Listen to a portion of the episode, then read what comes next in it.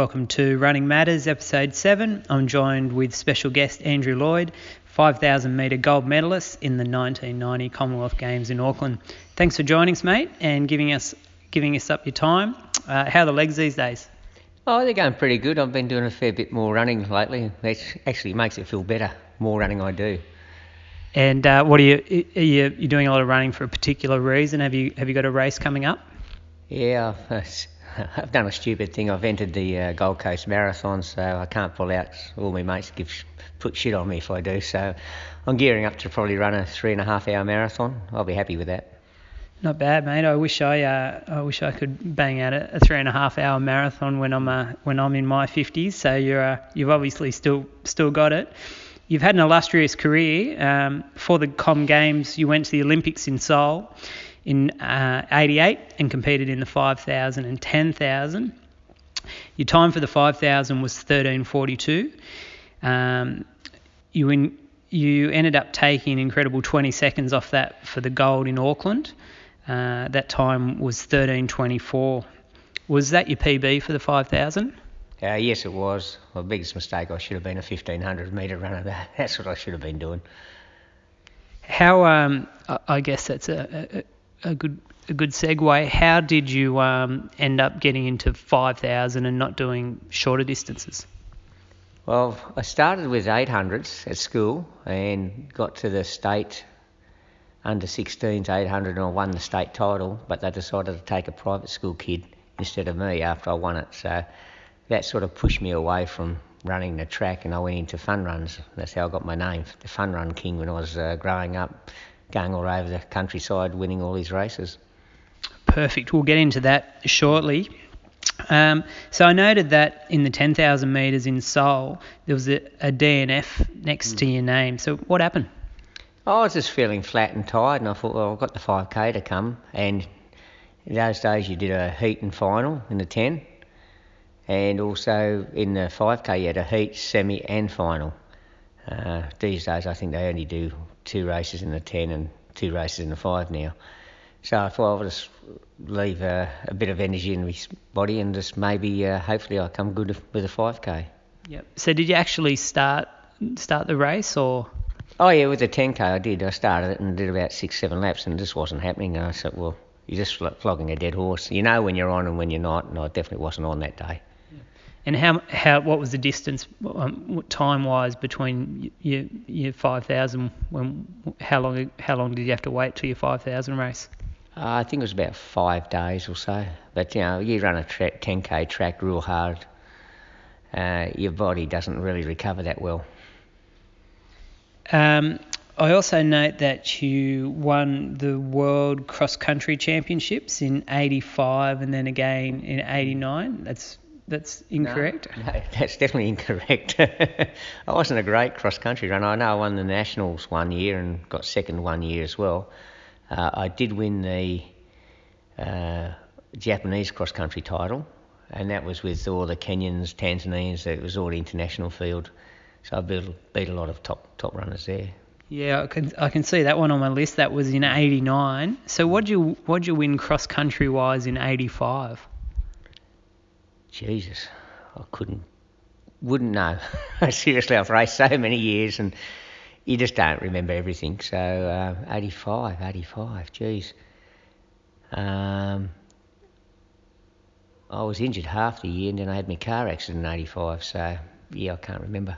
Okay, that's all right. Um, so the cross country that, that you won in Japan was that a 12k? Uh, I think it was. Yeah, I wasn't 100% sure, but it was an undulating course, a very fast course too. So was obviously um, you, you, excelled on the track. What what was your preference? You, have sort of answered the question as far as uh, cross country goes, but and, and you've also mentioned that you were the uh, fun run king. What, what what was your preference, running on the track or, or the road? Later on, it was definitely on the track. I, I loved running on the track, so I always had that killer speed and stuff. So when it came to a sprint finish, I usually cleaned up most people. The road I still enjoyed because it was less uh, intense. A track, you know, you, you're really tight before you even start. With a road run, you know, you're a bit more relaxed. So between the two, I liked it. Cross country, I wasn't really a cross country runner, even though I ran reasonably well on a few of them. But uh, generally, if it was a real tough course, no, nah, I wouldn't be going too well. Would, is that because it wasn't flat? Uh, no, no, it was undulating and stuff, but if it was muddy and stuff, oh, look, my race weight was like 54, 55 kilos. Trying to power through mud and stuff with no strength is uh, pretty hard. We've got a joke amongst ourselves that people that run on the track, they're flat track bullies, and they just stick to uh, flat road races and, and tracks. Is there any truth to that? Uh, not with me. I still, you know, city to surfs and a lot of the big races I've raced around the world and that have been very hilly. So and I've won and that. So no, no, not to me anyway. there you go. I, I, I, believe it. Speaking of the city to surf, you've um, you've won that four times in 83, 84, 86, and you won it in 93, which was 10 years after you won your first one, mm. uh, which is pretty incredible. Um, what was your fastest time for your city to surf? Uh, my last race in '93 was my, my um, fastest time. That was uh, 40 minutes and 21 seconds, maybe. I'm not too sure. Around that time, anyway. It's just incredible. It's it's easy to find, look up your, your first place and the races that you've won, but d- did you have a couple of uh, podium finishes in the event as well? Oh yeah, yeah. I finished second, third, and fourth maybe a fifth and a sixth and uh, a three thousandth and something. I've, I've gone the whole spectrum. What about uh, more locally, the, the Sutherland, the surf? Yeah, I've won that about eight times. Uh, I've only ever got one place in it, and that was fourth. that was my first time I did it, and then I won it every time I, I ran it until I retired, of course. Now I've get my ass kicked every time, but that's okay. Look, uh, yeah, shallow surface, that's a more of a flat man's run because it's downhill and you have to be pretty fast. And for a track guy, it's, it's a very good race. Yep. What was uh, what was your PB for that, that race? Uh, 30 minutes and 40 something seconds, I think. Wow, that's pretty quick for 11 Ks. Mm.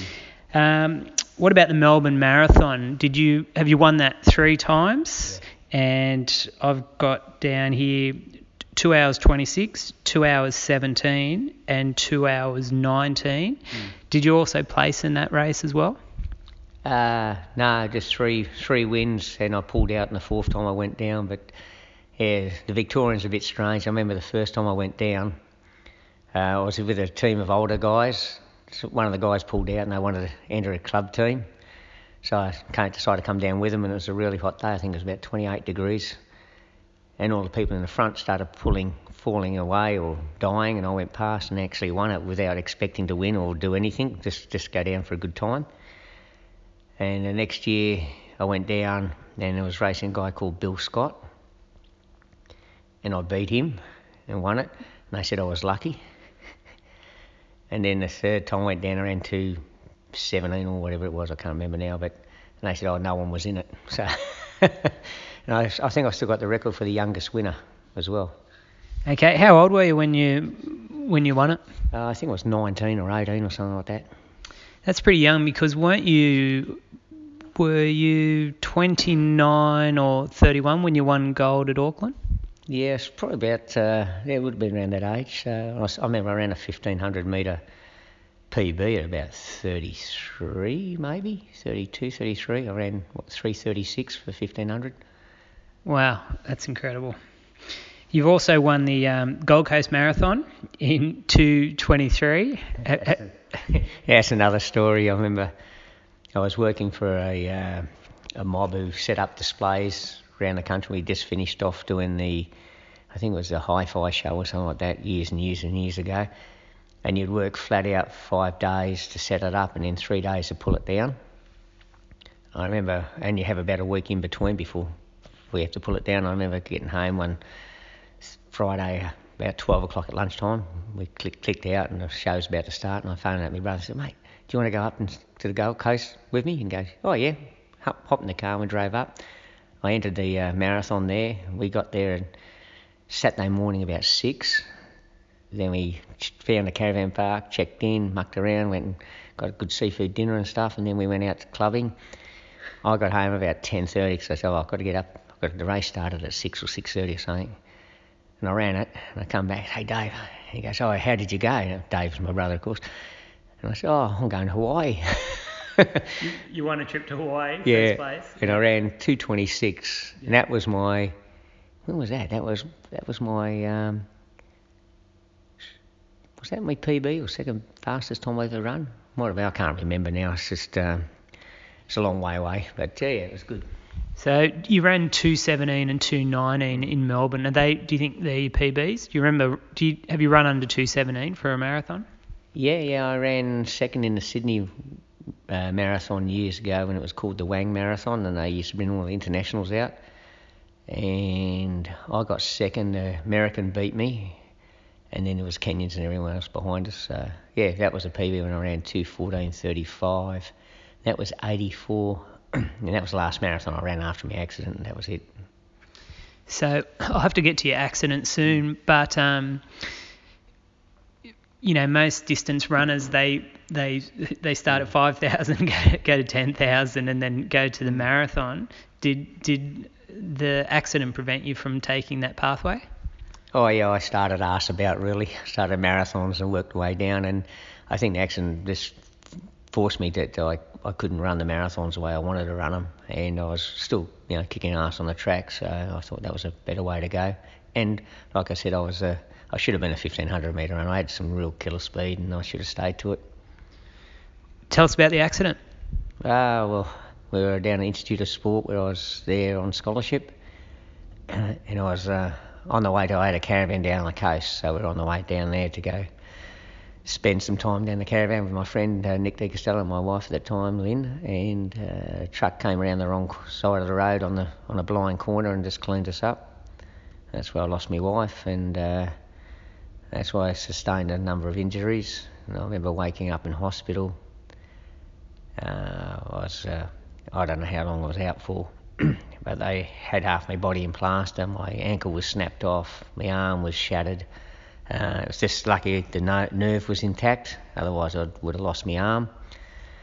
Uh, yeah, that's it. That was a, a pretty, pretty hard time, very hard time. I can imagine. It sounds like you're you're lucky to be still still be with us. Um, what about ultra marathons? Have you moved? Did you did you ever get into to anything you know longer or you know, I, I know you've done the, the six foot track. Have you done anything longer than that? Yeah, it's funny when you're an athlete, like doing the shorter stuff and even the marathons. We always considered ultra marathoners as fruitcakes. and wind the clock forward a bit, and then uh, I've done the Oxfam Trail Walk 100k, which is a total sort of difference of running. I remember running 30k into the race and going, I've still got another 70k to go. I've never run 70k and uh, yeah, it was a good feeling to run and finish. But yeah, yeah, I never really got into the ultras. I did a, you know, a couple of six foot tracks, or whatever, but they were good fun. But it's a different type of running. I think the reason I liked the ultras was we were running in the bush. Yeah. You do it on the road. I just don't like the road running that much anymore. Um, tell us about your six foot track races. well, you got to understand, I was retired at the time, so we'd get down there and uh, get on the Terps the night before and uh, you know be running with a hangover, which is not a really good thing to do. Uh, I think I finished two and DNF one. oh well, it's all about having a good time and and mm. socialising. So let's uh, let's go back to the the beginning. You you were born in Essex in in England. When did you come out to Australia and where did you live?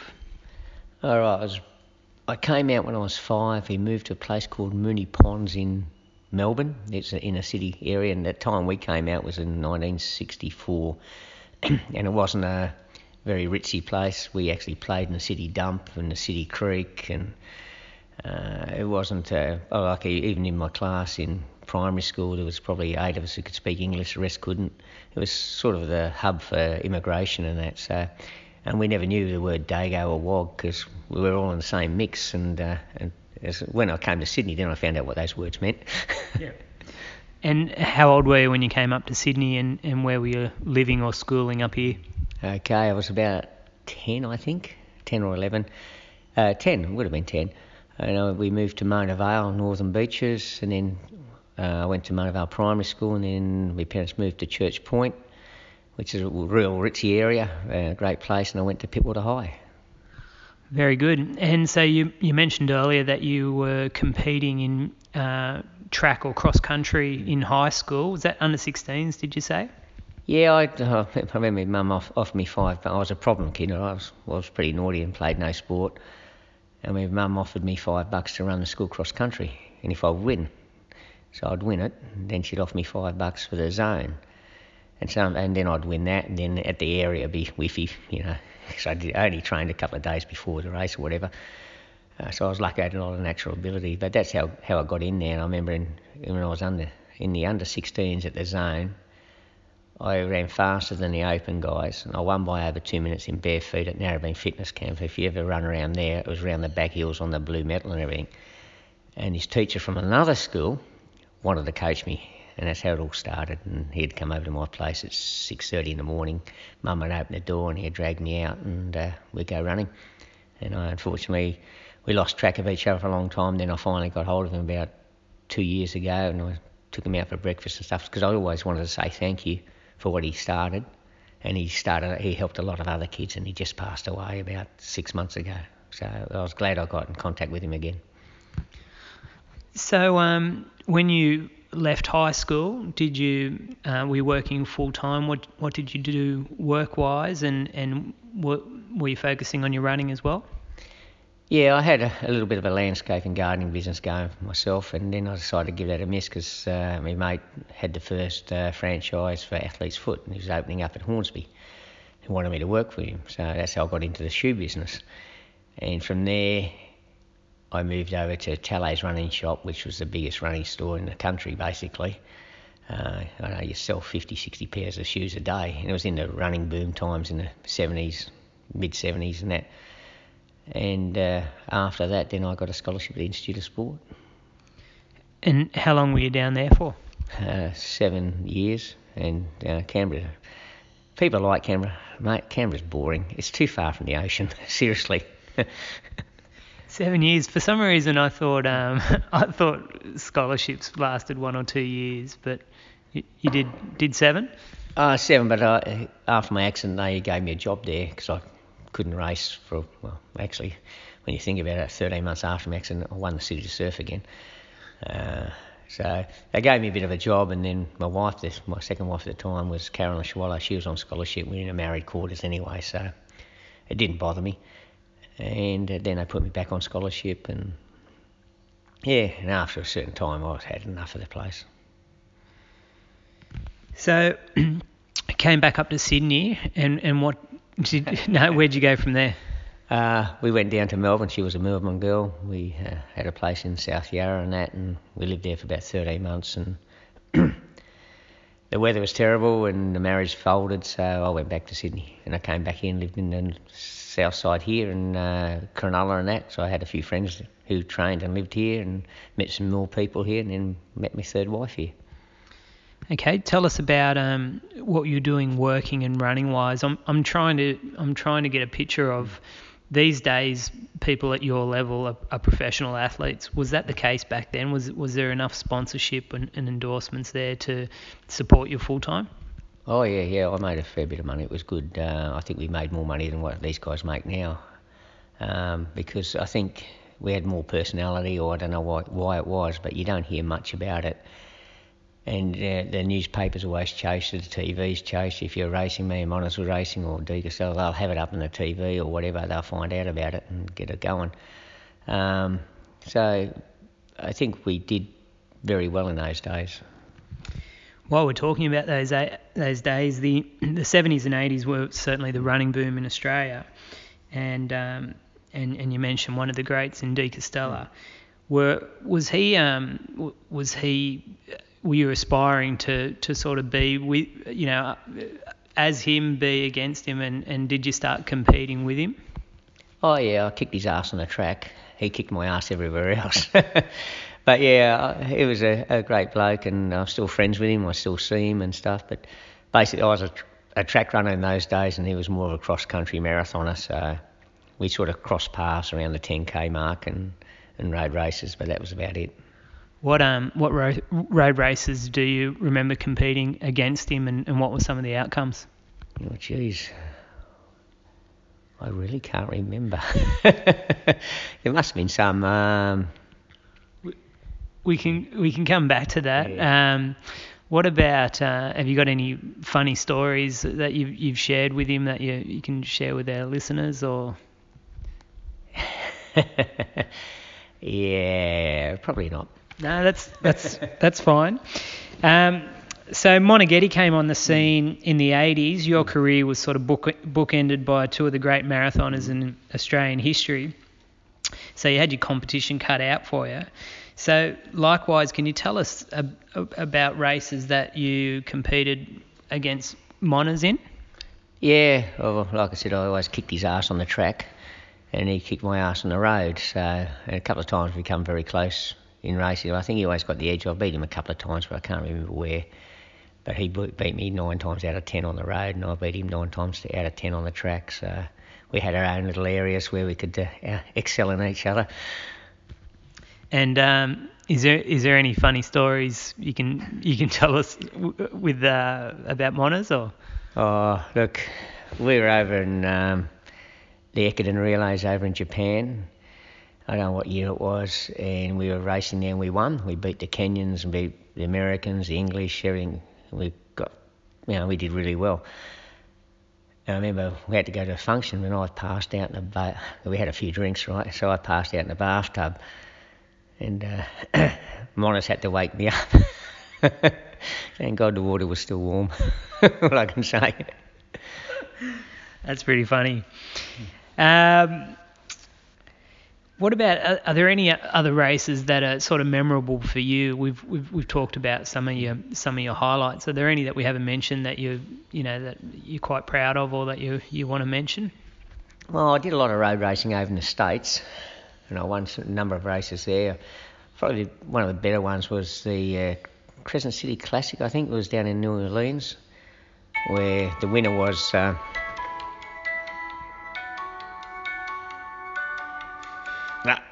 turn it off. Uh, where the winner was Arturo Barrios, and I was about, he was a world record for 10k. I was about five seconds behind him.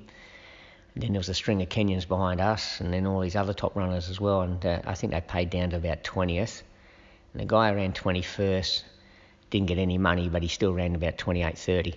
I think, yeah, I think well, I ran about 27 minute, 27.50, and Arturo was about 27.48 or something, 47. Wow, that's incredible for a road race. What was your um, what was your PB for a um? Do you do you want to get that? Yeah. Okay. So um, back back to the uh, the conversation. We're talking about your 10k. So what was your PB PB for your 10k? Uh, it was uh, 27.57 on the track, and that was uh, the Zatopek 10k. And I, I should have really ran about five laps to go. I should have taken out and just gone because I felt really good. But Monas was running right next to me, so I thought, oh, yeah, easy target. With a lap to go, I think I put 10 seconds into him. but yeah, I should have, I should have really gone and just gone for a fast time. Bragging rights, anyway. Um, what about competitors? Did did you have a, a particular tough competitor that used to come up you used to come up against? Yeah, that'd be Monas. You know, basically on the road, I knew we were in, always going to have a good fight on the road. And he usually got like, got me nine out of ten. And even on the track, he was pretty hard. But if I broke him, I knew, or if I was still with him with a lap to go, yeah, I knew I had him. The um, the Com Games was on at the Gold Coast this month. Uh, the winning 5,000 metre time was 13.50, which was 26 slower than your uh, gold medal time in Auckland. So, why do you think 28 years later, with all the technology, runners are actually slowing down or not running as fast as as as they were? Well, it was a kickers race, and you got the fast guys who can really run out hard and get rid of the kickers. Or if they start and play silly games, they just fall in the hands of the kickers. And uh, that was a kickers game there, where if I was in that yeah, I would, I would have been doing nothing. I would have been sitting there going, "Oh, great." The race starts at 300 metres, so that's and that's what happens. It's a championship race. If it's a, a, a diamond league race or whatever, you're getting paid and get bonuses for winning and getting second and third. Yeah, it's full on. And they supply um, pacemakers championship records, no. So it's either got to be a good quality, couple of good quality, hard runners who go out hard. Otherwise, it's going to be a kickers race, and that's what they were. They were all most most of the races were kickers race. In the hard races, have the times come down over the last 20 or 30 years, or are they much the same? No, they've definitely come down a fair bit. You know, when I first started running, the 10k uh, world record was 27, 26, I think it was, or 27, 22 with Henry Rono. That was in the late late 70s, I think it was. Now I think the record's 26, 30 something, or 26, 28 or something. So yeah, they've come down a fair bit. Okay. Um, so can we focus on racing now? What was your typical What was your typical racing week, like running wise? Say three months out from the Olympics or the Commonwealth Games, what sort of mileage were you doing? Well, that depended, yeah, on the distance, whatever. But generally, uh, in those days when I was super fit, I was doing around 200 k's a week. It'll start with uh, seven or uh, sorry, eight or 11k run in the morning, 16k run in the afternoon on a Monday, uh, 8k jogging Tuesday, and then a track session, which would be anything from 400s to rep 1600s. Uh, then Wednesday would be a, a, short run in the morning, then a longer run in the afternoon, which would be you know 25, 28k, whatever. Thursday would be an easy run in the morning, then track session, and that could be you know, anything from 400s to 1600s. Then of his uh, Friday would be uh, two runs again, 11k and a 16k. yeah, Friday uh, would have been an 8k and a 16k in the afternoon. Then Saturday mornings would be a, a warm up, and that's where we'd really work on speed, where I'd either do uh, well, do a, a 400 session first, and then we'd, uh, which would be 400 with a 200 jog. 400s would be around 65s or a bit less.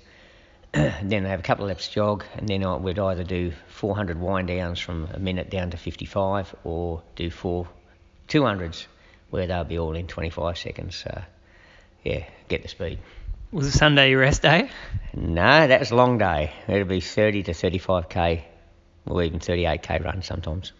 And this is to train for a five or ten thousand k on the track. Mm. Yeah, it's all strength work. You know, I used to run with Arturo Barrios. I used to live over in uh, Boulder, Colorado. I used to train with him a lot. We used to go up to ten thousand feet, and uh, yeah, he used to do the big mileage too and the speed work. But he was uh, one of these strength runners. He didn't have much kick down speed, but he had a lot of strength, so he could run you off your feet before you had a chance to have try and out kick him. What about um, 24 hours before a big event? What what would you have for dinner? Uh, that'd be very light. It would be some sort of pasta with not too much meat sauce, um, maybe a light beer. Although I've been when I was in uh, Europe, I used to uh, room with another guy, Irish guy, John. I forget his last name, but we'd go out and he'd have about eight pints of beer, and you still get first or second in the 5k running, you know, 13, 18, 13, 16 or 13, 15. So I don't know how he ever did that. But yeah, I was never that way. Imagine if he wasn't drinking that much. and um, what about what's a typical breakfast race day? Okay, breakfast race day It depends what time the race is on, but generally for usually road races, um, I'd have a bit of toast, a bit of tea, uh, maybe a banana. That'd be two hours beforehand and not much else beforehand. You know, those days we didn't have goo or energy gels or anything like that. Uh, we just had to make do. And how important was race psychology for you? Did you um, did you try and get into a certain zone before the race? Were you you know like everyone's different, aren't they? And you've got some people that are that are dead serious, and you know some people that are relaxed and joking around. Where where do you sit in that scale? Uh, relaxed, joking around. I remember there was one guy called uh, Malcolm Norwood, who overthought the race all the time. So he was always going through all these different scenarios, mate. Just let it happen. And I know the best race I did was uh, for the city surf when I ran my fastest time was 93 when I was going through the divorce and everything. And Wayne Larden came up, come on, let's do a warm up. I said, no, I can't even be bothered to do that.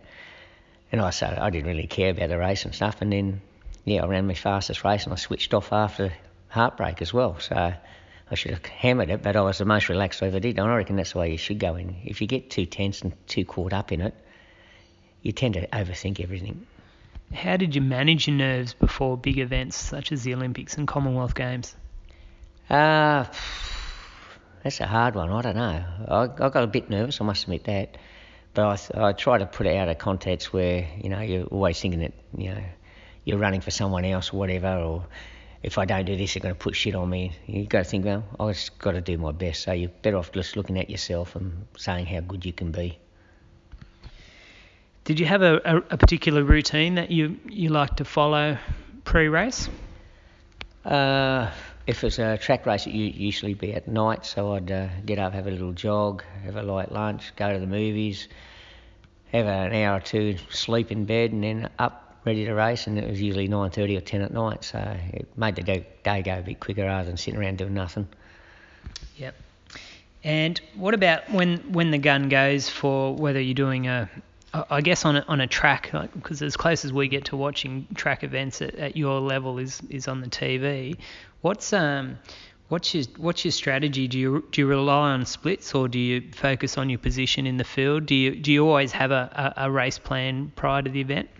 I have a basic race plan, and uh, I, I watch some of the Australian athletes these days, and they've got no idea where they're at. You know, when you see them, they should be moving up, especially in 1500s and whatever. They're they're running behind the back, and they're trying to outpace some of these guys who are faster. You've got to be right up the shoulder. Well, generally, my race plan was to stay close to the front, not at the back, even if it meant running wide, ready to snap down if once the action started. So, like a 10k, I'd wouldn't do much work at all. I'd use my kick as the uh, crunch, and with a lap to go, then I'd start making me move. But um, some of these other guys I watch, you know, in the 800 and stuff, you can't give people a break, and it's got to be instantaneous. When when action starts, you, you don't even have to think about it. Bang, and that's what we used to do in training. We'd do um, 400s with a kick down 200, where you'd get to a 200 mark and then bang straight away.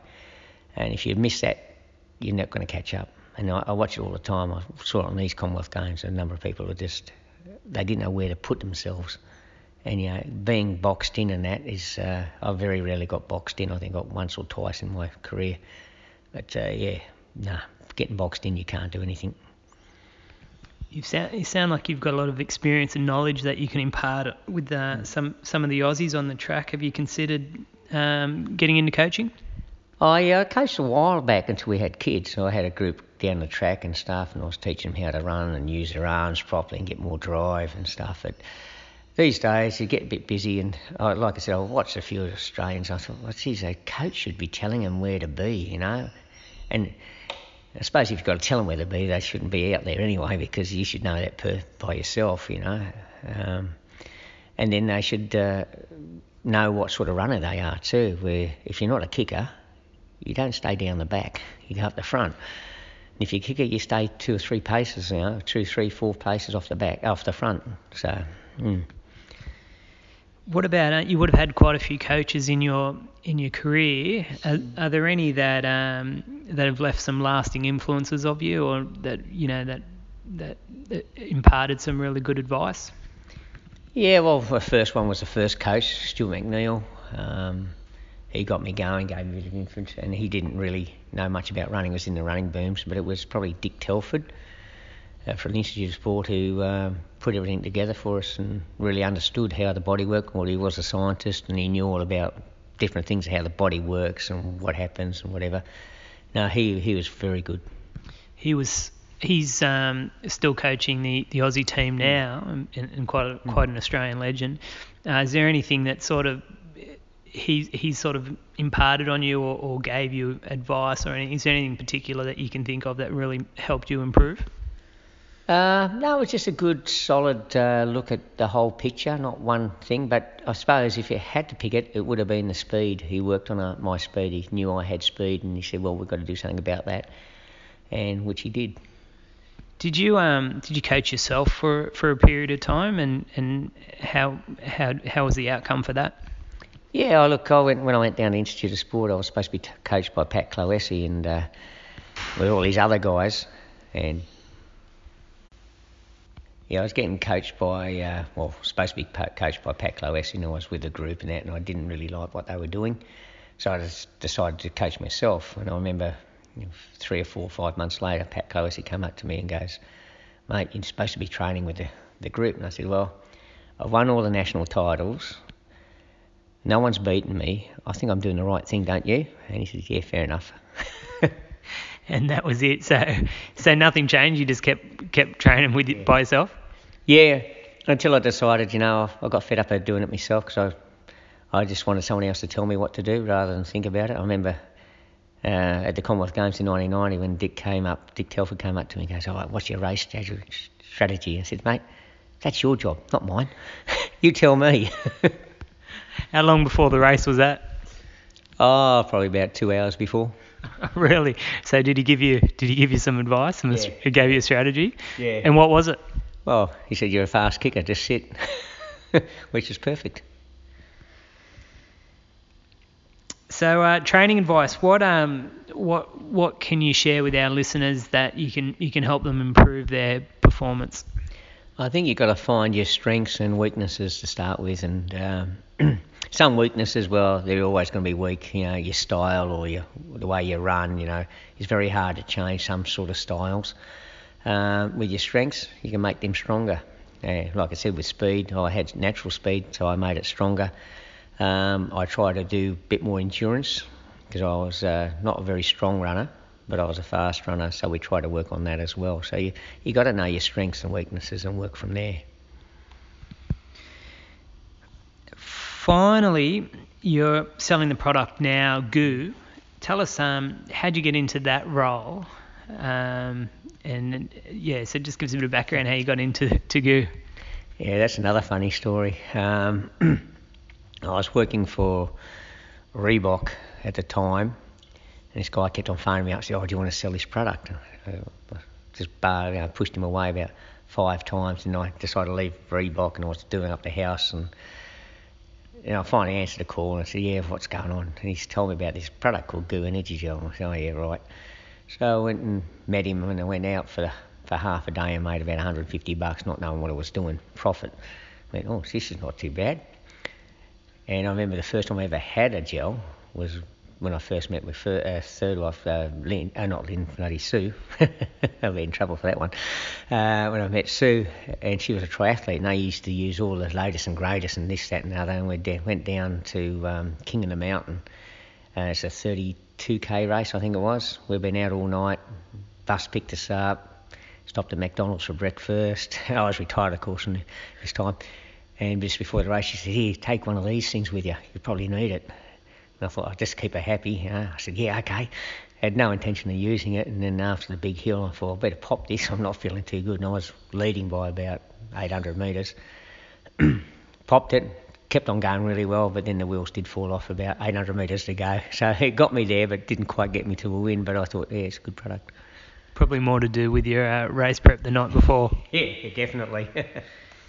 So um, we're having a beer, Lloydie. You're um, you're on the Coronas, and um, is, is this the uh, that's that's just that's your go-to beer? That's your staple beer? Yes, it's definitely the preferred ha- alcohol to have. Um, otherwise, it might be Tooheys dry or whatever, but none of these Squires crap or any of these fruity boutique beers, you know.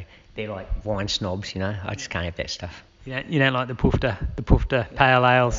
yeah, it's like I said, they sound like wine snobs.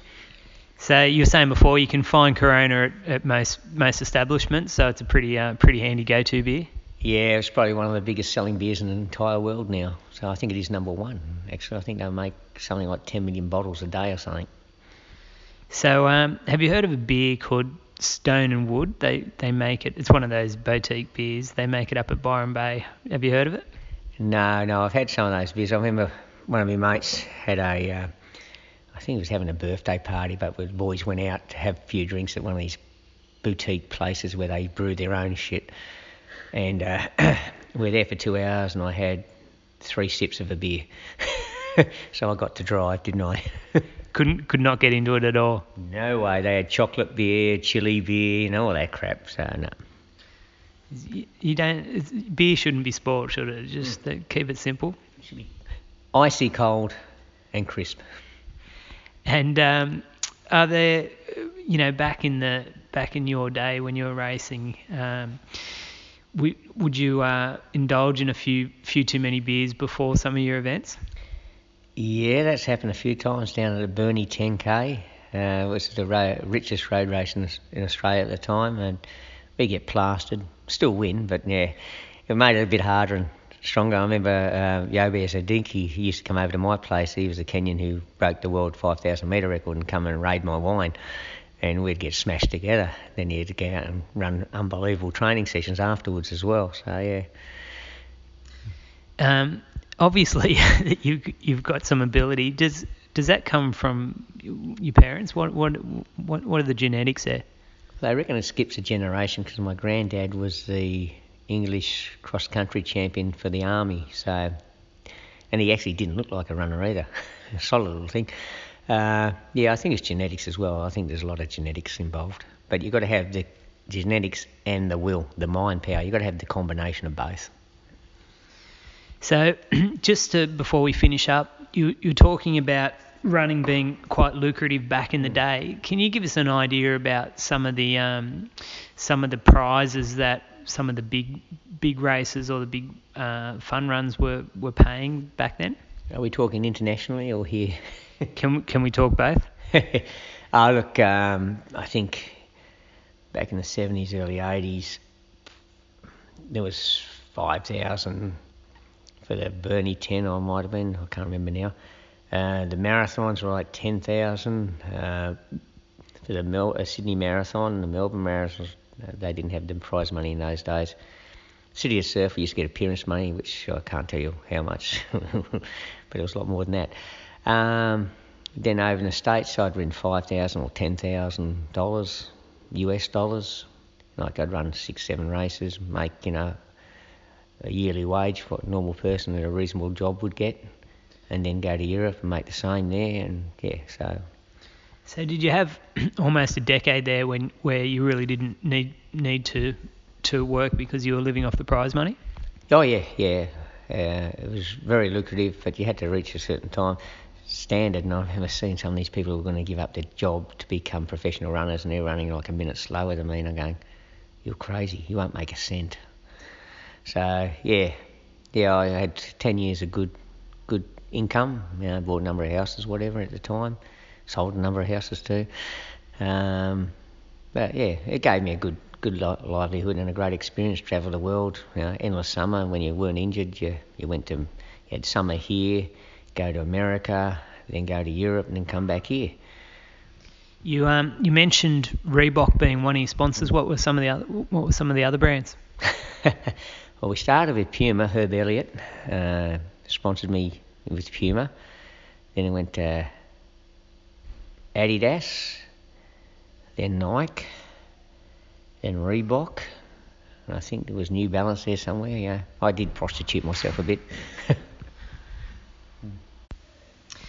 So, talking of sponsors, um, have you have you got any funny stories that you can share with us about uh, your, your sponsored products? Yeah, I was sponsored by Puma, and uh, I was going down to run the second, um, um, what do you call it, the Melbourne Marathon. And I was waiting for my shoes to turn up, my racing shoes, and they never turned up. So they sent me these other shoes, and they were race walking shoes. straight out of the packet, straight on the feet, and off I went. And I ran 217 in those. walking shoes? Yeah, race walking shoes. No, they were very uncomfortable, but uh, they did the job. You've got to keep the sponsors happy. Oh yeah, yeah. I wasn't going to go out and get another pair of somewhere. It was too late to get anything else, so it was it it worked. Very good. Well, that's uh, something we can take away from. It's not necessarily what you're wearing, or uh, it's more more how hard you train and, and your ability and, and what you put in, you you get out of it. So thanks very much for your time, Lloydie. Uh, it's been good chatting to you and uh, I'll see you out on the trails. Thanks, Matt. Been great.